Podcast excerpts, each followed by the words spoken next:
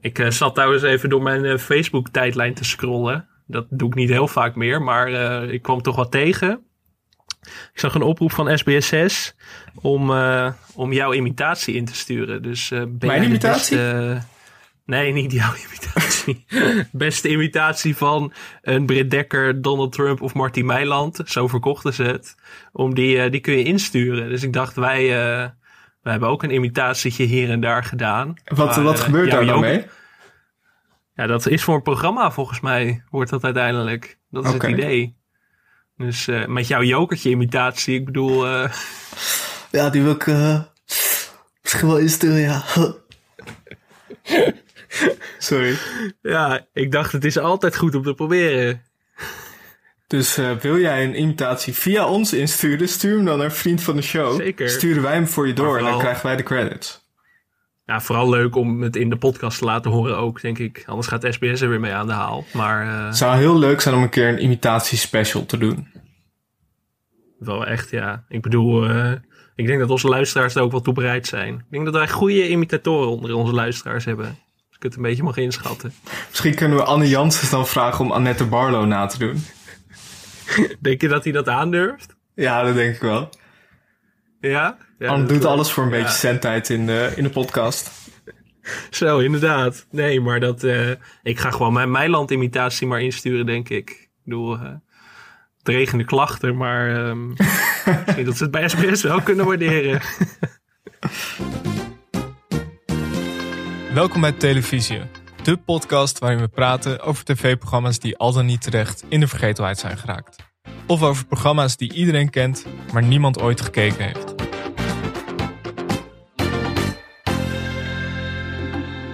Mijn naam is Michel Doneman. Naast me zit Alex Maasreel, of eigenlijk tegenover mij. Alex, hoe is het? Het is, uh, het is een rommelig weekje voor mijn gevoel. Het, uh, ik ben eigenlijk sinds dinsdag, sinds de Amerikaanse verkiezing, heb ik volgens mij niet langer dan vier uur per nacht geslapen. Dus uh, ja, ik sta nee, niet voor mijn uitspraak. Het zo spannend. Ja, nou ja, het was, het was al vrij duidelijk dat dinsdagnacht niet de uitslag zou volgen. Maar ik bleef dan toch kijken en dan probeerde ik te gaan slapen. En dan was het zo van, ja, maar stel nou dat, het wel, dat er wel iets gebeurt. Dus toen ging ik toch weer kijken. En zo heb ik eigenlijk me tot zaterdagmiddag door de week heen, heen gesleept. Totdat ik in de trein zat en toen werd het uh, bekend. Dus ik heb eigenlijk het moment suprem net gemist. Dat was wel weer spijtig, maar... Nee, ja, dus... ik heb hetzelfde. Ik heb, uh, ik heb de hele week naar CNN gekeken. Niet eens zozeer omdat ik het zo spannend vond. Want ik denk dat vanaf uh, naar donderdag of zo eigenlijk wel duidelijk was welke kant het op ging. Mm -hmm. Maar CNN is gewoon zo verslavend. Zo, ja, het is niet Op normaal, zoveel hè? manieren. Je hebt, je hebt de hele tijd tussendoor die, die key state races, uh, de blokjes met breaking news. Je hebt um, Wolf Blitzer die dan zegt, nou, er kan, er kan elk moment kan er nieuws komen. Er kan gewoon elk moment nieuws komen. En dan zit je een half uur te kijken en het grote nieuws is dan dat er 3000 extra stemmen in Pennsylvania gevonden zijn of zo. En het is ook allemaal zo zo lekker dramatisch, zo, zo met zo'n gevoel voor theater, weet je wel. Zelfs, zelfs die campagnes voor, voor mondkapjes zijn dan uh, ja, ja, ja. zijn eigenlijk dramatisch. Dat je hoort van this, en dan hoor je zo die piano langzaam, is a mask. It's not a political statement, it's just a mask. En dan hoor je weer die muziek.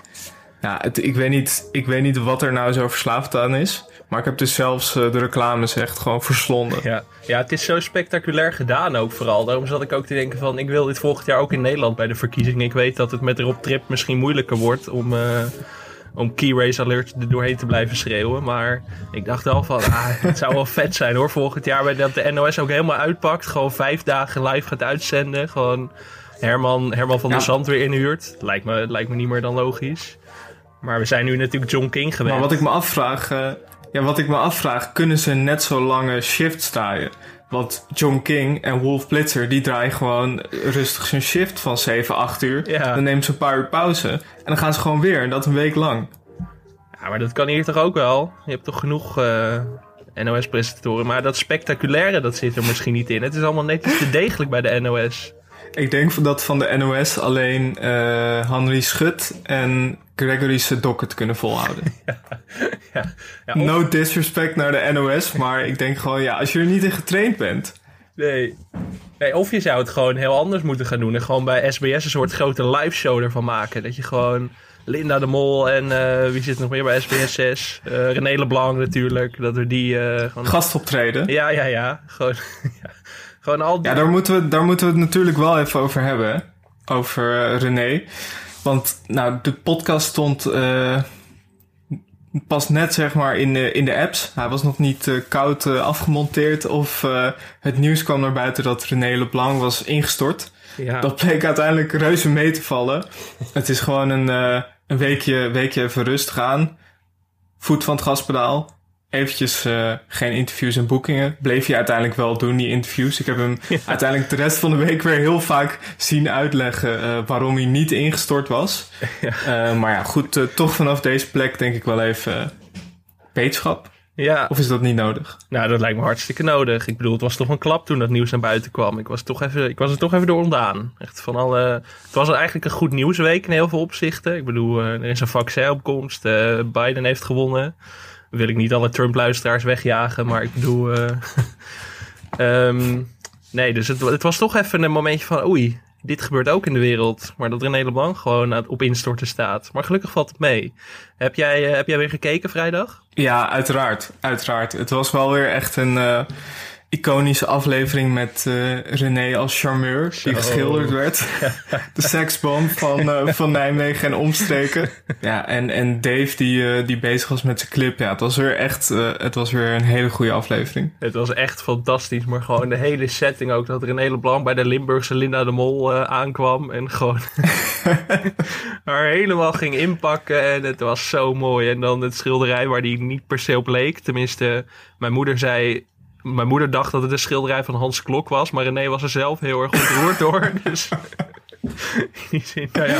ik, vond hem, ik vond hem best goed lijken, die ogen. Het was wel een, eh, een, uh, flatterend portret. Hij zag er echt heel goed uit daar. In de echt ook trouwens, maar uh, op het uh, schilderij extra. Er was trouwens wel nog iemand op Twitter. dat was Mirjam, at Jules Bean NL. Uh, die zei dat we nog niet hebben besproken dat René vaak de laatste medeklinker van woorden niet uitspreekt. zoals artiest.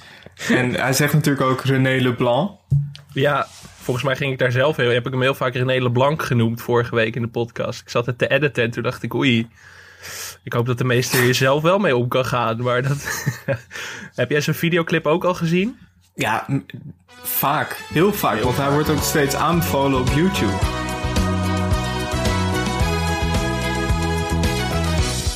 I tell you that I love you, forever you'll be mine. A love that's filled with understanding.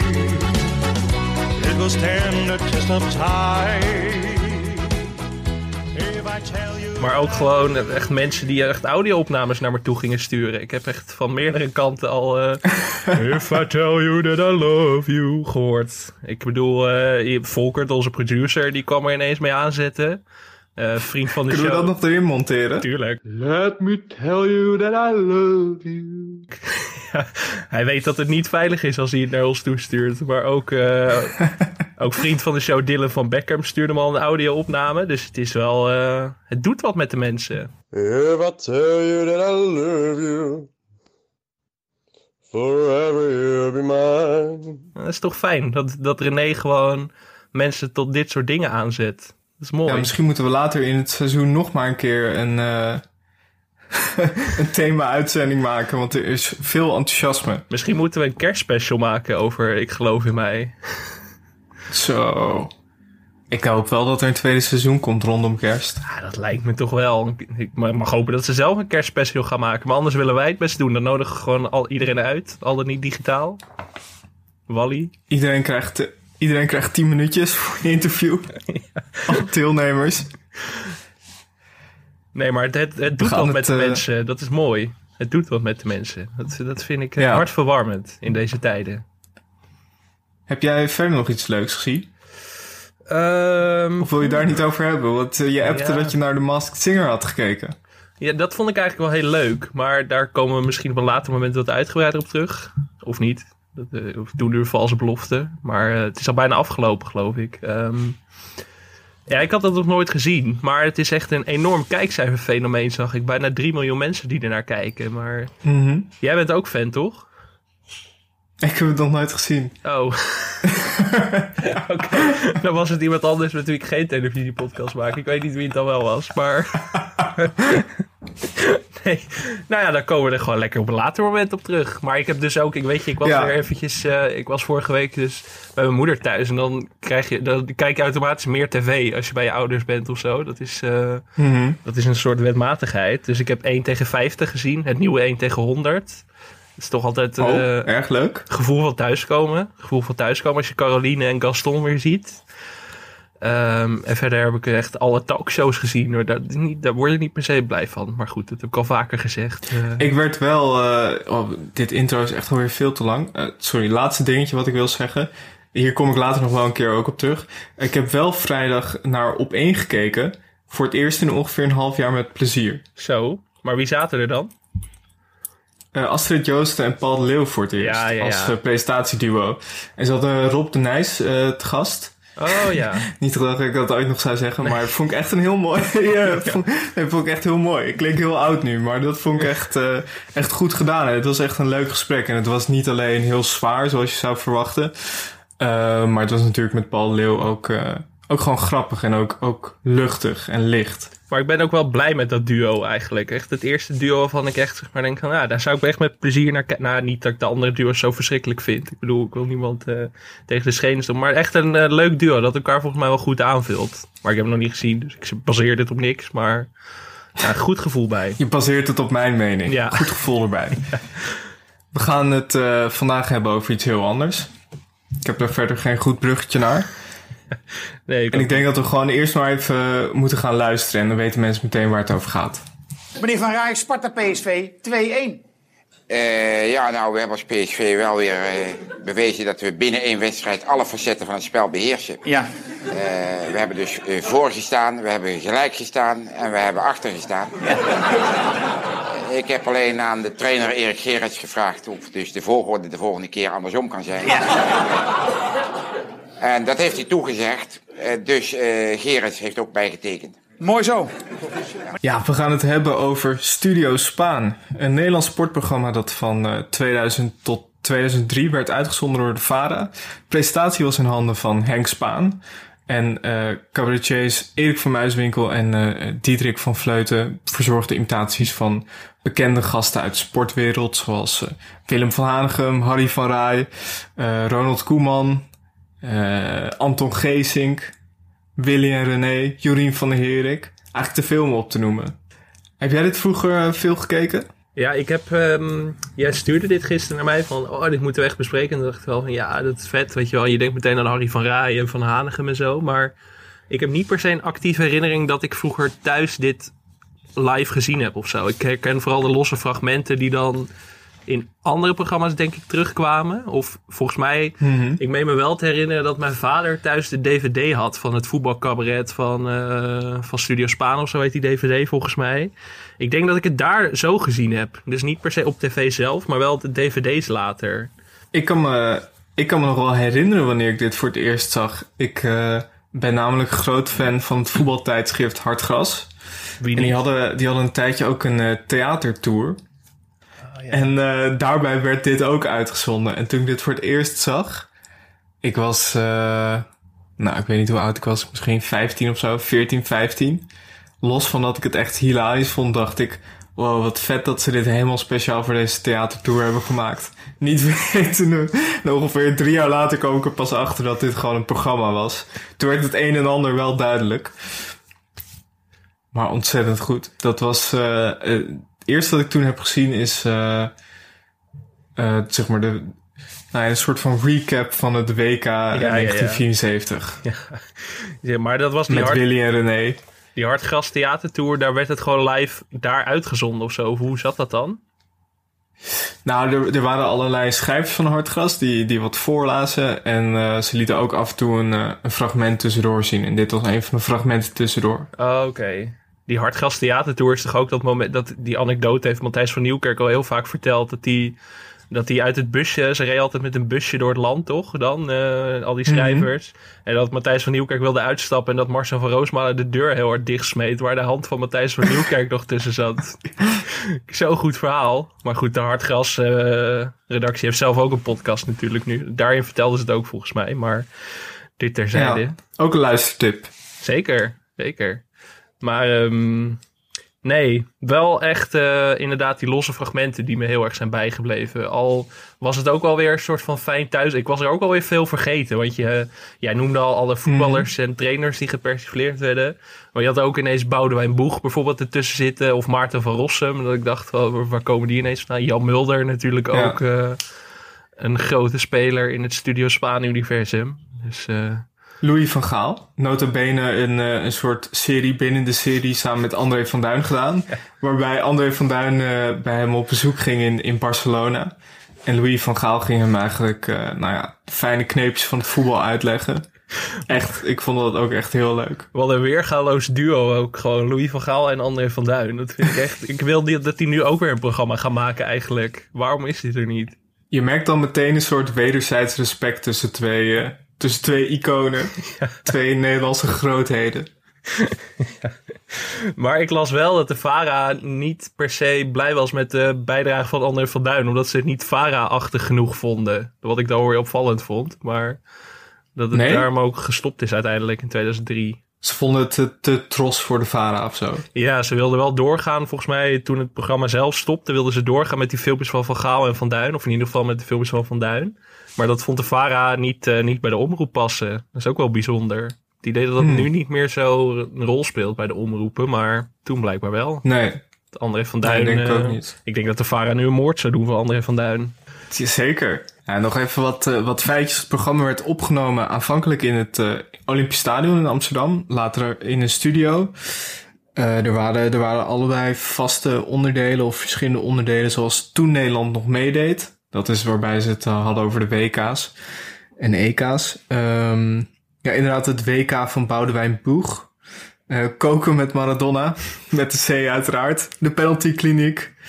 Dat soort, eh, nou ja, het is eigenlijk leuker om er gewoon... Misschien moeten we gewoon nog even gaan luisteren.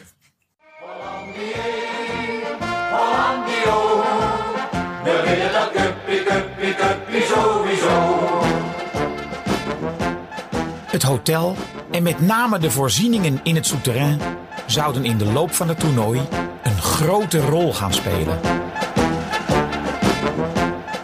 In feite was dat hele Hiltrop Hotel, dat was dus een vrij treurige aangelegenheid. Het was van een soort, ja, eh, Duitse gezelligheid, waar je dan niet bepaald vrolijk van werd. Tot ik dus eh, op een gegeven moment daar dus in de kelder van het hotel aankom. Eh, ja, wat zie ik daar? Een, een zwembad. Nee, maar ik had het in wezen helemaal niet zo naar mijn zin daar. hoor. Want eh, we- hadden dan in Zeist ons eigen al helemaal te blubber getraind. En daarna nog een paar uur in die bus hadden we gezeten. En dan kom je in een hotel. Nou, dat is dan een Duits hotel, dus dan weet je het ook wel. Nou, dus ik wou, eigenlijk gewoon eh, wel weg. En toen hoor ik Michels, dat was Michels volgens mij... die hoorde ik roepen op de gang. Die roep, heren, heren, kom eens kijken wat ik nou heb gevonden. Dus ik ga kijken en daar schiet ik me toch een zwembad leggen, zeg. Ja, dit was natuurlijk ook echt de tijd van de typetjes, hè? Ook met kopspijkers. En ja, Koefnoen kwam later of niet? Dat was net daarna. Of was dat ook al toen? Ja, ja, dat was eh, volgens mij meer in het verlengde van kopspijkers. Ja, ja. Nee, precies. Maar eh, ja, ja, wel bijzonder dat, eh, dat dat echt de hoogtijdagen daarvan waren. Want ik heb nu wel het idee dat dat helemaal weg is of zo. Dat echt, nou ja, je hebt natuurlijk Ja, tv-kantine, maar Ja, maar het is toch anders, omdat dit echt met, met live publiek erachter was. Bij kopspijkers was het ook. Ehm, meer ook dan tv-kantine zat dat echt dicht op de actualiteit. En dat, eh, ik vind het best jammer dat je dat niet meer hebt. Koefnoem vond ik, eh, vond ik vroeger ook altijd heel leuk. Dat was dan natuurlijk, nou trouwens hebben we het ook wel eens met publiek gedaan. Maar dat, dat zat natuurlijk ook heel dicht op de actualiteit. Zoals in die, eh, in die weergaloze aflevering waarin ze Holleder nadeden. ja, ja, ja, met Twan Huis in college Met tour. college ja, tour. Ja, ja, ja, ja, heel goed. Ja. Nee, maar dat, eh, nee, ik, to- toen ik die fragmenten van Studio Spaan een beetje zat terug te kijken, dacht ik wel echt van, dit zou nu toch ook nog prima kunnen werken. Al is het maar Gewoon, dan hoef je niet eens trainers of voetbal. Nou, er zijn genoeg trainers en voetballers die ook uh, geïmiteerd kunnen worden. Maar, maar ik zat gisteren bijvoorbeeld even Rondo te kijken. En nou, daar zitten genoeg types aan tafel die je volgens mij heel erg goed zou kunnen imiteren. ik, wil, ik wil niet veel zeggen, maar ik bedoel Jack van Gelder. Wie heb je in gedachten? Nou ja, de, de, degene die me als eerste te binnen schoot is toch wel Ronald Waterreus. Ik bedoel van, ik heb even gegoogeld, maar ik kon nog niks vinden. Maar ik, ik, ik het stelt me teleur dat die niet eerder geïmiteerd is of gepersifleerd is eigenlijk. Nou ja, Ronald Waterreus zit een beetje net in dat schemergebied van voor het grote publiek misschien net niet bekend genoeg om, uh, om, om leuk genoeg te zijn om geïmiteerd te worden. Nee, dat is waar. Maar dan onderschat jij Rondo. Dat trekt toch minstens uh, eh, 50.000 kijkers elke week. nee, maar gewoon... Enig televisieprogramma in Nederland dat minder kijkers trekt dan deze podcast. ja. Echt waar ook. Nee, maar... Um, nee, maar ik zat gewoon dat... Ik dacht aan Rondo en ik dacht van ja, Juri Mulder ook en... Jan van Hals, dat zijn allemaal wel types die best wel leuk op de hak zou kunnen nemen, denk ik. Ik bedoel, ik wil niemand mm. dwingen, maar ik uh, raad uh, Erik van Muiswinkel en Diederik van Vleuten toch aan om hier weer eens over na te gaan denken, in ieder geval. Ja, het leuke vond ik aan, aan dat soort programma's, aan Studio Spaan, ook aan Kopspijkers, is dat omdat het live is, of tenminste opgenomen wordt met publiek erbij, met gewoon publiek erachter, zorgt toch voor een soort extra spanning of zo, een soort extra laag. Je ziet ook wel eens, uh, ik, heb, ik heb nu vandaag en gisteren ontzettend veel Studio Spaan gekeken. Je ziet ook wel eens dat een grap niet helemaal aankomt. Mm En dat is, dat is juist het leuke. En je ziet juist ook weer dat um, iets dat misschien op papier of zonder publiek niet heel grappig zou zijn, dat dat toch door die continue grappen en door een soort van de meligheid van het publiek dat dat toch ontzettend leuk wordt. En vooral natuurlijk ook de momenten, daar zit er heel veel van in.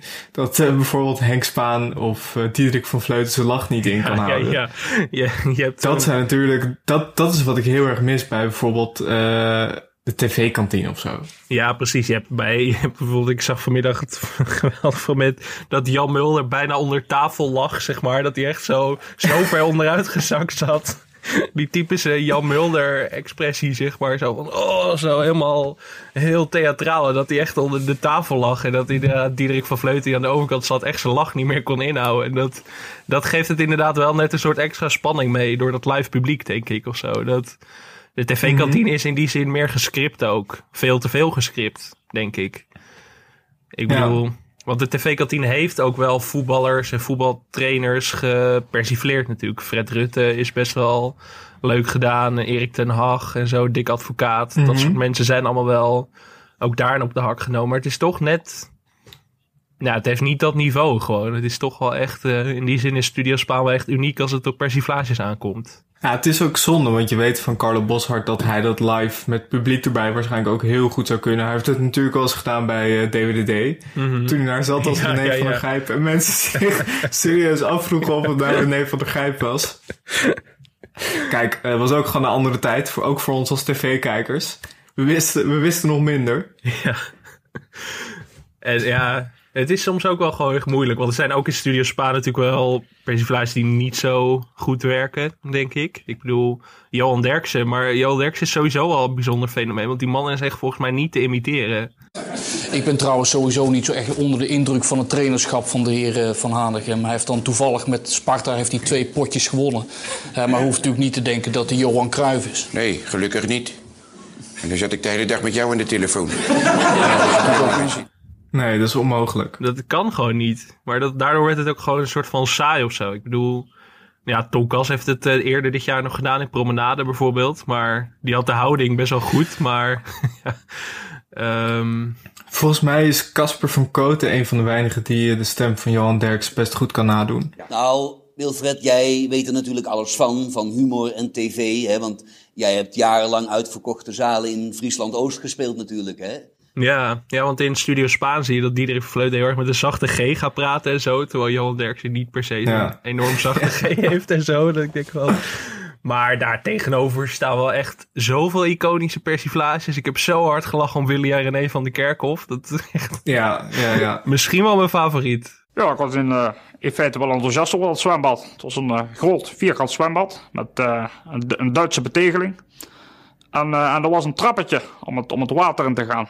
Waarmee van het eh, zwembad nog het meeste bij staat, is dat eh, trappetje waarmee je uit het water komt. Er was alleen een, eh een probleem met dat zwembad. Eh, wij konden niet zwemmen. Eh, mijn broer en ik. Ah, we kunnen nog steeds niet zwemmen. Ja, we, we kunnen wel zwemmen, maar we blijven niet drijven. Nou, we bleven wel een tijdje drijven. Alleen eh, net niet lang genoeg om het zwemmen te noemen. Ik vond Willy en René echt heel goed. Ruud Krol ook echt heel goed. En een beetje een dark horse, maar ik vond Jaap Stam ook gewoon niet eens zozeer... Ik weet eigenlijk niet precies hoe Jaap Stam klinkt. Nee. Jaap Stam is natuurlijk iemand die je bij uitstek moet zien en niet moet horen. Maar gewoon omdat, omdat er zulke goede one-liners in zaten. Diederik van Vleuten deed dat zo goed. Maar gewoon de hele houding was ook gewoon perfect of zo. Echt gewoon, ja, een beetje die lompe, lompe gezichtsuitdrukking en zo. Het is wel echt, eh, Ja, echt heel goed. En Rinus Michels natuurlijk ook. Ik, eh, ik heb ook altijd gedacht dat het Maarten Spanjer was, omdat Maarten Spanjer ook heel vaak Rinus Michels heeft geïmiteerd. En ik dacht dat hij voor dit programma dat ook had gedaan, maar dat was dus helemaal niet zo. Maar eh, nee, dat was ook weer Diederik van Vleuten. ja, die, dat is misschien weer een man die best wel makkelijk te imiteren is, zit ik maar te denken. Ja, dat denk ik wel. Ik denk dat hij een van de... Een beetje net als eh, Johan Cruijff, die wordt door uh, ja. Figo Baas gedaan. Ook Erg wel goed trouwens goed, wel ja. gedaan. Maar dat, dat is denk ik iemand die ook eh, vaker ge- geïmiteerd wordt. En het is natuurlijk leuk vooral als je... Nou ja, wat een beetje het grootste compliment bij zo'n imitatie is als je iemand nooit meer normaal kan zien daarna. Wat ik heel erg bij Harry van Rij. Ja, Anton Geesink ook, die kan je nooit meer normaal zien zonder te denken aan eh, Erik van Muiswinkel. Nee, het is wel echt, ja, ja, die arme mannen. Harry van Rij is volgens mij inderdaad bekender om, zijn, om deze persiflage dan dat Harry van Rij ooit is Ja. geweest. En, ja, een van de mooiste vind ik ook ehm, de voorzitters, de drie voorzitters. eh Jorien van den Mhm. Herik, ehm, Harry van Rij dus. Die twee worden gespeeld door Diederik van Vleuten en Erik van Muiswinkel. En dan zit de echte Michael van Praag zit erbij. Ik vind Michael van Praag, normaal, dat eh, was toen destijds de voorzitter van Ajax. Nu eh, daarna heel lang voorzitter van de KNVB geweest. Vind ik normaal een beetje een vermoeiende man. Maar eh, altijd een beetje, eh, pff, weet je, altijd een beetje moe van. Om met Wim Kief te spreken. Maar ehm, Hij kon wel uitstekend anekdotes vertellen bij, eh bij VI. Nee, dat was een mop die, nee, hij die vertelde. Oh, ja, nee, die monteer ik er wel in. Maar dat is echt een van de pijnlijkste tv-momenten van de laatste jaren. Nou, Michael, eh, het podium is voor jou. Ja, het podium is voor mij. Ja. Jullie zijn de, de, de, de, de ondervragers. Dus eh, ik Nee, zou nee, je zegt net, ik, ik kan ook een goede mop vertellen. Dus we gaan er vanuit gelijk. Oh, goede mop. Ja. Oké, nou ja, was- eh, Bram kwam Moos tegen. En Moos keek met, liep met zo'n gezicht rond. Toen zegt hij, eh, Moos, wat is, er met er aan, wat is er met je aan je hand? Ja, zegt hij, mijn, mijn, be- mijn beste vertegenwoordiger is gisteren overleden. Vraag Bram, wat had hij? Zegt hij, Brabant en Limburg. ja, dat zijn, dat zijn Joodse moppen, die begrijpen weinig mensen. Ja, de mensen moeten er nog even inkomen, heb ik Ja, ja, ik inderdaad, ja. Oei, oei, oei. Maar ik vond hem dus in Studio Spa wel oprecht heel erg leuk. Want hij begon op een gegeven moment te zingen. Van, eh, ehm, Ja, laten we het even afspelen. Ja, bij, ons is met name de F-site eh, heel erg gecharmeerd van de komst van Mickey Mouse. En, Ja. ja, zoals u weet ben ik in regelmatig gesprek met de F-site. Ja. En eh, de F-site heeft grote plannen met Mickey.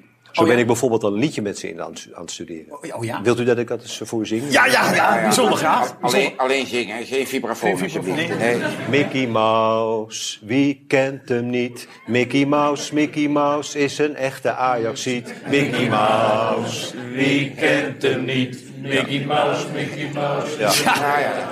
ja, en daarna gaat de fik erin. Oh, oh. Wordt er een beetje gezongen bij Feyenoord, meneer Van Kunnen we... Ja, je, Ja. Ziet, je ziet op een gegeven moment ook gewoon die hele tafel uit, uit zijn rol schieten, zeg maar. Dat vind ik zo mooi aan dit fragment. Maar, maar Erik van Muiswinkel die blijft gewoon onverstoorbaar in zijn rol als Harry van Rij. En dat vind ik zo knap. Dat Ja. hij gewoon echt gewoon geen krip geeft. Daar vind ik, er is dit misschien wel een van mijn favoriete fragmenten van het programma. Dat ik het echt... Ja, gewoon dat spontane wat jij net al zei, zonder, of met dat live publiek er ook bij, dat vind ik echt heel mooi. Dat vond ik echt heel mooi aan dit programma. ja, echt die... Wat zo grappig is, is dat Erik van Muiswinkel inderdaad helemaal stok, stokstijf sti- stil zit. Ja. Dit was een beetje een tongbreker. En dat je gewoon alleen die ogen de hele tijd heen en weer ziet schieten. En gewoon alleen aan die ogen, dat is gewoon al zo goed gedaan. Het is wat dat betreft misschien wel echt de perfecte, hè? De, een van de beste persiflages of imitaties ooit misschien wel. Ja, ik heb, ik heb even een paar, ik heb er een paar opgeschreven die ik voorbij heb zien komen. Ik vond Dick Advocaat ook erg leuk. Ja. Car Carlo Boshart kan hem ook heel goed, maar hij heeft wel, ik vond vooral het haar ook heel goed Ja. gedaan. Gewoon aan de bovenkant helemaal niks en aan de onderkant dan echt zo'n zo'n Zo plak mooi. haar. Jan Mulder ook echt heel goed. Achte wereldkampioenschappen 98. Flauwekul. Dat ging helemaal niet om dat doelpunt van Bergkamp. Of om de rode kaart van Kluivert. Of om die gemiste strafschoppen tegen Brazilië. Of, of om de baby van Jaap Stam. Onzin. 98 was de doorbraak van Frits en Henk. Henk. Het was de zomer van de villa. Met rosé en knabbelnootjes. En Acta en de Munnik. En Marianne Timmer. Schitterende verhaal. Zo. Kijk, Jan Mulder is ook op zich eh, volgens mij niet heel moeilijk na te doen. Want Jan Mulder die, die doet zeg maar al, al 40 jaar praat hij hetzelfde. Hij roept iets. Hij roept altijd eigenlijk de naam. Dan zegt hij Matthijs. Wat ik ook heel leuk En dan vond. roept hij, roept hij nog de naam van, van waar hij het over heeft. Nee, wat ik ook heel leuk vond in een paar van die filmpjes is dat hij ook gewoon zegt. Maar zeg nou zelf Frits. Zeg maar dat hij Frits de hele tijd zegt terwijl Frits Barend er niks mee te maken. Dat vond ik zo mooi gedaan. Dat vond ik zo mooi. Echt leuk. Wat... Marianne Timmer. Ik vond eh, Guus Hiddink ook verrast goed gedaan. Ja, heel subtiel ook vooral. Terwijl Guus Hiddink wel moeilijker is. Want Guus Hiddink is een minder uitbundige man dan een Jan Mulder bijvoorbeeld. Mhm. Maar wel heel sterk. Ik weet wat ik, eh, wat ik zo leuk vind aan eh, vooral, die, vooral die reeks over de WK's. Kijk, dit is natuurlijk allemaal eh repeterend thema, maar dit is allemaal ver voor, voor onze tijd. Mhm. Maar voor mij is dit wel echt de manier waarop ik over veel van die WK's heb geleerd. Kijk, natuurlijk, je weet, je weet van het WK 74 en WK 78 dat Nederland daar tweede werd. Mhm. Maar dingen zoals over het zwembad. Eh, en ook later over bijvoorbeeld eh Barend en Van Dorp en zo. Dat soort dingen. Het is zo grappig, omdat het is gewoon zo'n beeld van de tijd of zo. Ja, vooral ook omdat er wel gewoon echte fragmenten tussendoor zitten. Bijvoorbeeld dat vader Abraham in 1978 een liedje schreef om Johan Cruijff over de streep te trekken. Dat zijn van die dingen die ik gewoon door dit programma geleerd heb eigenlijk. En dat is echt toch gewoon een soort andere tijden sport af van la lettre. En daar moest ik wel heel erg aan denken. Ik dacht in het begin ook van, is het nou een soort persiflage ook op andere tijden sport? Weet je wel, in het Olympisch Stadion en Henk Spani aan het begin Mhm. dan rondlopen. Maar andere tijden sport is er pas sinds 2008. Dus daar zat ik dan even mis. Maar ik dacht heel erg van, is het nou een soort van daar de draak mee steken? Maar dat is helemaal niet waar. Maar eh, misschien heeft andere tijden sport juist wel inspiratie opgedaan met Studio Spaan.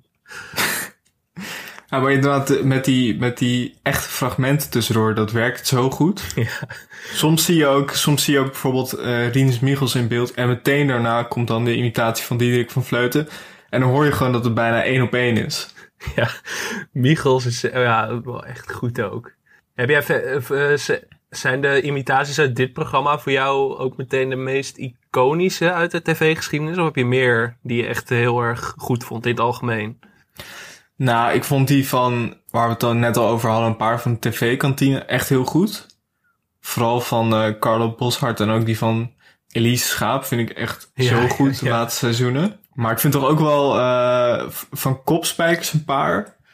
Zoals bijvoorbeeld eh, Ivo Opstelten. Zo. Gespeeld door Mike Baudet. Ja, ja, ja. Of eh, Beatrix gespeeld door Sanne Wallis de Vries. Dat vind ik ook wel echt, echt iconisch. Je had, voor, je had het programma De Quiz van Paul de Leeuw en eh, Van der Woe en Mhm. Laan. Of Van der Laan en Woe. Allemaal hetzelfde. Van de Laan Die hadden dat er even teruggebracht toen. Ook met Jack Spijkerwal en inderdaad ook weer met Opstelt. En ik dacht van, ja, zou dat weer werken? Ook gewoon in 2020. Ja, ik denk het wel, maar je zou het dan denk ik niet in, in die vorm eh, terug moeten brengen. Er was ook... Wanneer was dat? Was dat in december dat Kopspijkers ook nog even terugkwam met een eh, speciale thema-uitzending? Was dat bij De Wereld jaar? Door? Nog, denk ja, ik. Ja, dat was toen op, eh, op eh, zaterdagavond. ja, ik vond dat op zich heel leuk, maar ik dacht... ik dacht dit zou nog steeds werken, maar dan waarschijnlijk wel in een andere vorm. Omdat het anders te veel een remake wordt. Mhm. En hoe heb je dat bij Studio Spaan?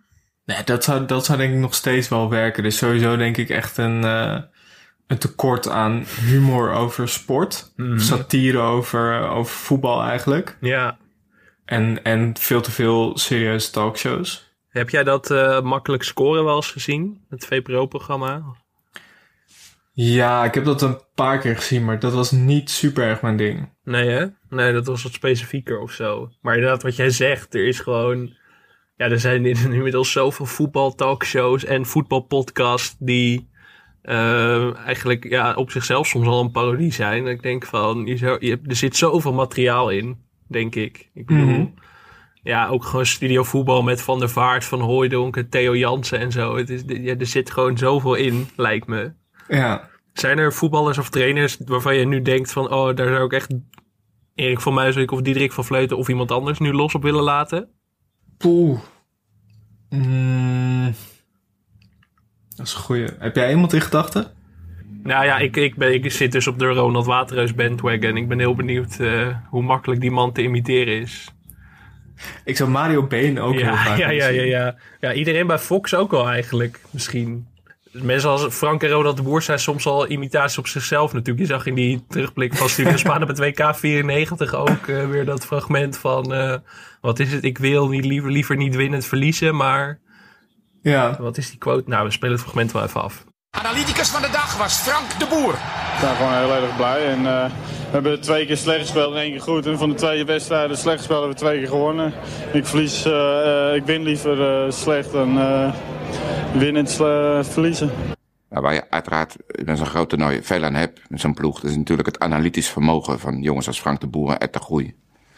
Dat zijn natuurlijk jongens die kunnen wedstrijd lezen en schrijven. Dus die mensen zijn op zichzelf misschien alweer moeilijker te imiteren, maar... Ja, ook iemand als Jan-Joos van Gangelen bijvoorbeeld. Die, daar zou je ook best wel eens iemand op los kunnen laten, denk ik. Want die heeft ook allemaal tics dat ik denk van... Volgens mij is dat best wel leuk om te imiteren. Ja, ik denk dat het bij van de huidige spelers dat het een stuk moeilijker is. Als je bijvoorbeeld kijkt naar Nederlands elftal. Ik zou op dit moment. Het is niet dat je als je Wijnaldum of Van Dijk of Frenkie de Jong ziet. dat je denkt, hé, die kan je lekker imiteren of zo. Nee, misschien dan nog meer de excentrieke voetballers of zo. Gewoon als Memphis of Promes of zo nog. Maar Berghuis misschien. Ja, maar ik denk dat ja. die. Ik denk dat die in zekere zin ook moeilijk te imiteren zijn, omdat die toch. Ja, die hebben natuurlijk gewoon eh mediatraining gehad. Die, Ja. Nou ja, ze doen natuurlijk soms gekke dingen, maar het, het leuke zit hem natuurlijk vaak in de manier van praten. Mhm. En bij de voetballers van nu zie je heel vaak dat die bijna altijd hetzelfde praten. Dus ik denk dat imitaties daarvan, dat je daar heel gauw klaar mee bent. Maar goed, Kijk, je, hebt, je hebt nu gewoon geen voetballers meer die praten zoals Ruud Krol. Nee, nee ook een hele goeie. Ook echt een hele goeie. ook heel hard omgelegd. Nee, maar inderdaad, ja. Bij de trainers heb je dan bijvoorbeeld nog een Erik ten Hag of zo. Die wel echt eh, makkelijk te imiteren is. En dat heeft Carlo Bossart natuurlijk ook best wel goed gedaan. Mark van Pommel zou ook een goeie zijn. Nou ja, die gaat misschien naar Utrecht. Dus dat opent veel deuren waarschijnlijk weer. en iemand als Ron Jans misschien ook wel, denk ik. Ik bedoel, daar kun je ook gewoon Ja. veel inhoudelijke grappen over maken. Naar zijn Amerika-tijd natuurlijk. eh, in die zin. Maar ik denk dat het wel... Koeman is... eh Ronald Koeman is trouwens nog wel nagedaan in Studio's Baan. Ook erg goed. Ja, ja dus da daar kun je wel op door. Maar inderdaad, de hele nieuwe generatie is wel lastiger, denk ik, om te imiteren. Dus heb je al een punt dat het moeilijker wordt. Er is trouwens, we hebben het, eh, we hebben het over een eventuele, nou ja, of dat nu nog zou, eh, wat zou zijn. Maar in 2012 is er natuurlijk een soort spin-off-achtig iets gekomen.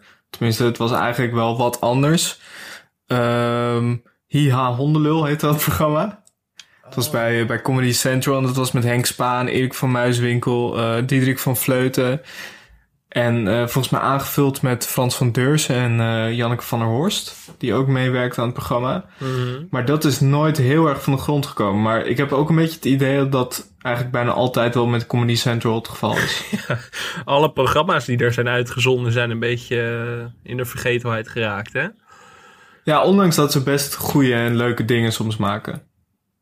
Ja, maar ze hebben wel meer dingen geprobeerd die nooit echt van de grond zijn gekomen. Waar zij dat ook niet, die toen een soort van eh, de Daily Show-achtige talkshow met Jan-Jaap van der Wal bijvoorbeeld gingen proberen. Dat het ook alweer na drie afleveringen werd gecanceld. Ja, dat was nog voor de tijd van eh, Zondag met Lubach. Mhm. Ik weet niet, je had ook een eh, tijdje programma Panache, ook met eh, Jan-Jaap van der Wal. Ik weet niet of dat ook van Comedy Central was. Nee, dat was dat niet van de NPO? Dacht het ook, ja. Volgens mij was dat online van NPO. Dat waren eigenlijk een beetje de, de voorgangers van, eh, van Zondag met Lubach. Ik vond het allebei ook best goede, leuke programma's. Tenminste, dat de Nederlandse Daily Show kan ik me niet zo meer herinneren. Maar Panache heb ik wel nog gekeken. Ja, dat was inderdaad eh 2013 bij de VARA. Daar kan ik me niet zoveel van herinneren. Maar dat is inderdaad wat ik bedoel. Dus dat heeft helemaal niks met Comedy Central te maken. Maar toch... eh, Sorry daarvoor. Sorry Comedy Central. Is niet persoonlijk. en als, je verder, als we verder naar kijken naar waar iedereen nu staat. ehm ja, Diederik van Vleuten is natuurlijk best wel de serieuze kant ook opgegaan hè, de afgelopen jaren. Ja, hij is op dit moment, eh, ja, hij heeft veel programma's. Hij heeft ook een reisprogramma over, eh, of tenminste een reisprogramma, eigenlijk een documentaire programma over Leonardo, Dica, eh, Leonardo da Vinci gemaakt. Sorry. Verkeerde Leonardo. Zou ook leuk zijn. Ja. Zou, ook, zou ook heel interessant zijn dat hij eh, ergens in Ja. LA voor zo'n hek staat eh, drie weken lang. En hij is nu ook bezig met een eh, theatervoorstelling over Da Vinci, niet DiCaprio. En eh ik van Muiswinkel staat natuurlijk ook nog steeds in theater. Ja, en die heeft ook nog dat programma Co- Cojones. Cojones? Hoe spreek ik? weet niet Maar dat was ook met een groot deel van de kopspijkerskast natuurlijk weer een paar Ja. jaar geleden. Ook met eh, Martijn Koning. Martijn Koning inderdaad. Ja, dat zei al. Mike Baudet, Thomas van Luijn, Rob Urgert. Ja, ook wel een goeie om, de, om nog eens op terug te blikken misschien. Vond ik ook een heel leuk programma. Eh, ja, volgens mij mijn herinnering is daar ook wel goed aan. Maar ik zou er weer wat van moeten zien. Maar dat is wel leuk ook misschien weer een keer. Maar ehm, ja, en Henk Spaan is vooral, eh, vooral aan het schrijven gegaan. Hè? Die doet niet zoveel tv. Ja, hij zit wel eh, als gast bij, eh, bij Rondo af en toe. Maar Mhm. ook niet veel tv meer daarna. Nee, zonde, zonde eigenlijk. Dat er Ja.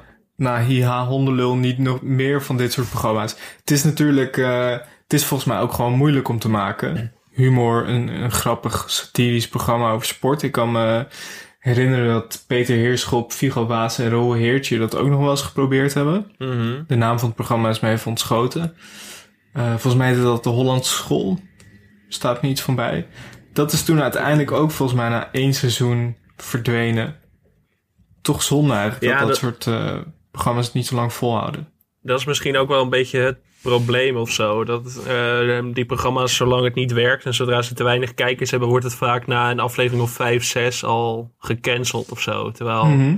ja, je krijgt daardoor niet echt. Nou, we hebben het er volgens mij al eens eerder over gehad dat comedies dat ook niet meer echt hebben. Dat ze tijd krijgen om te groeien of meer in hun rol te komen of zo. Misschien Ja. is dat ook wel veranderd ten opzichte van vroeger.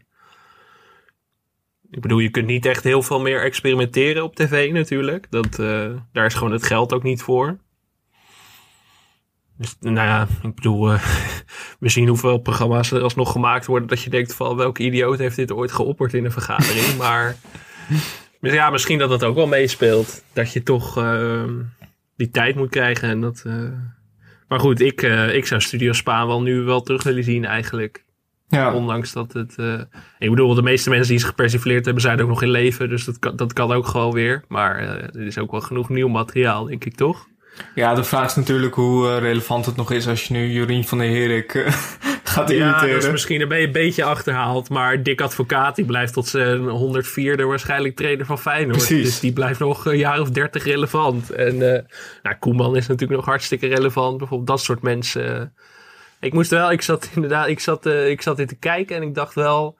Jan Mulder, ik mis Jan Mulder eigenlijk wel op tv. Ik zie Ja, echt te weinig Jan Mulder. Ik ben hem een beetje kwijtgeraakt sinds eh, de wereld daardoor gestopt is... en sinds hij meer in België op tv is. Veel in Dus, België eh, als analist nog steeds inderdaad. Ja, dus of, of de imitatie moet terug of Jan Mulder moet zelf terug. Ik, wil- een van de twee is goed. Ik kan met beide leven, maar ja, dat schoot wel door mijn hoofd. Ik denk van, ik mis Jan Mulder. Dat, eh, ja, het is natuurlijk wel... eh, wat wel zo met dit soort programma's is, is dat... Misschien moet je het ook maar gewoon zo laten. De herinnering is Ja. natuurlijk mooi. En als je daar dan weer aan gaat sleutelen of gaat moddelen... kan het uiteindelijk toch... ehm, ik weet niet, de legacy een beetje verpesten. Ja, dat kan natuurlijk ook. Want hoe was dat bij dat Hia hondenlul? Dan was dat wel met dezelfde imitaties weer, of weet je dat niet meer? Dat weet ik eigenlijk niet meer. Geen goed teken dat ik dat niet meer weet, want ik heb het wel Nee. gekeken. Als het in jouw eigen vergetelheid is geraakt, dat eh, is meestal geen goed teken. Ik zag ook nog dat dit, eh, eh, de Volkskrant heeft in 2016 een lijst gemaakt met de 100 beste grappen. Eh, ambitieus, zou ik willen zeggen. Maar daarin stond op nummer 99 stond de terugblik op het WK 74 van Studio Spaan. Dus wat, dat, was de, wat was de nummer 1? Weet je dat? ik heb echt geen flauw idee. Ik ben gestopt met kijken na nummer 99. Kijk, voetbalvader staat op 8 van Jiske Vet. Die, die is ook wel echt... Nou, die had misschien wel hoger mogen staan van mij. Met Michiel Romein. Ja, Mengvoeders United van Theo Maassen. ja kan ik goed mee leven. Nee, maar goed. Dat, eh, dat is toch een hele eer. Dat is op 99 staan. Ja.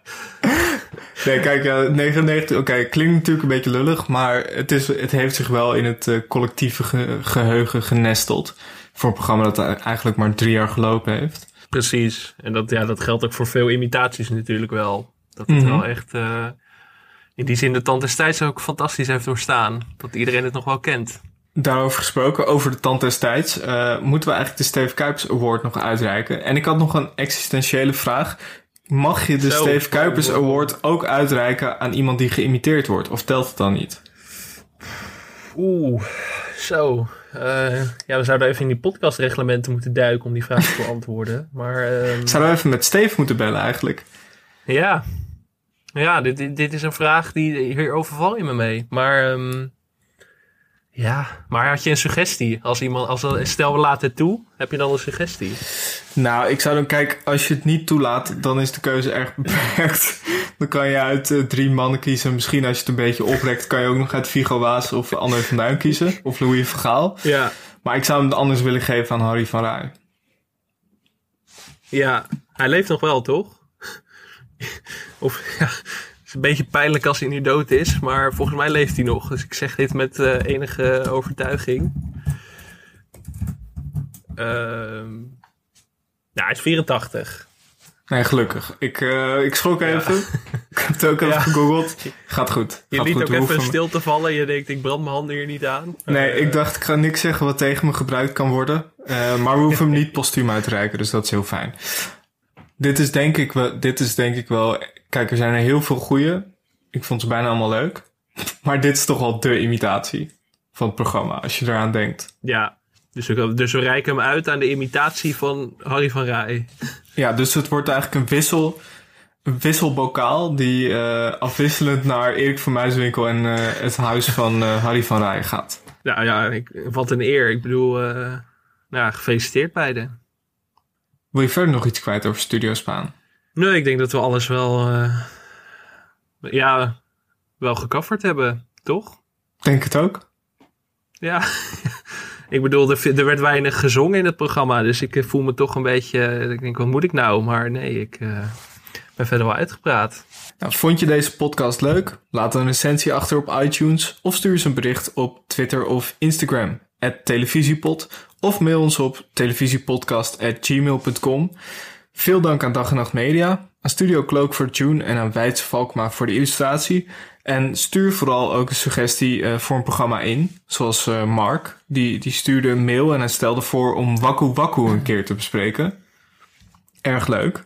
En eh Ed Zeker. Egelmeer op Twitter, dat is denk ik een eh, artiestennaam. Ed Egelmeer, die noemde de Staatsloterijshow. Zo, Ook goeie. Over jeugdklassiekers gesproken. Dit, ik, ik zat het op te zoeken en ik dacht, wat is het ook weer? Maar het is eh, een programma met verschillende rondes. En tussendoor is de trekking van de Staatsloterij. Volgens mij is dat een beetje...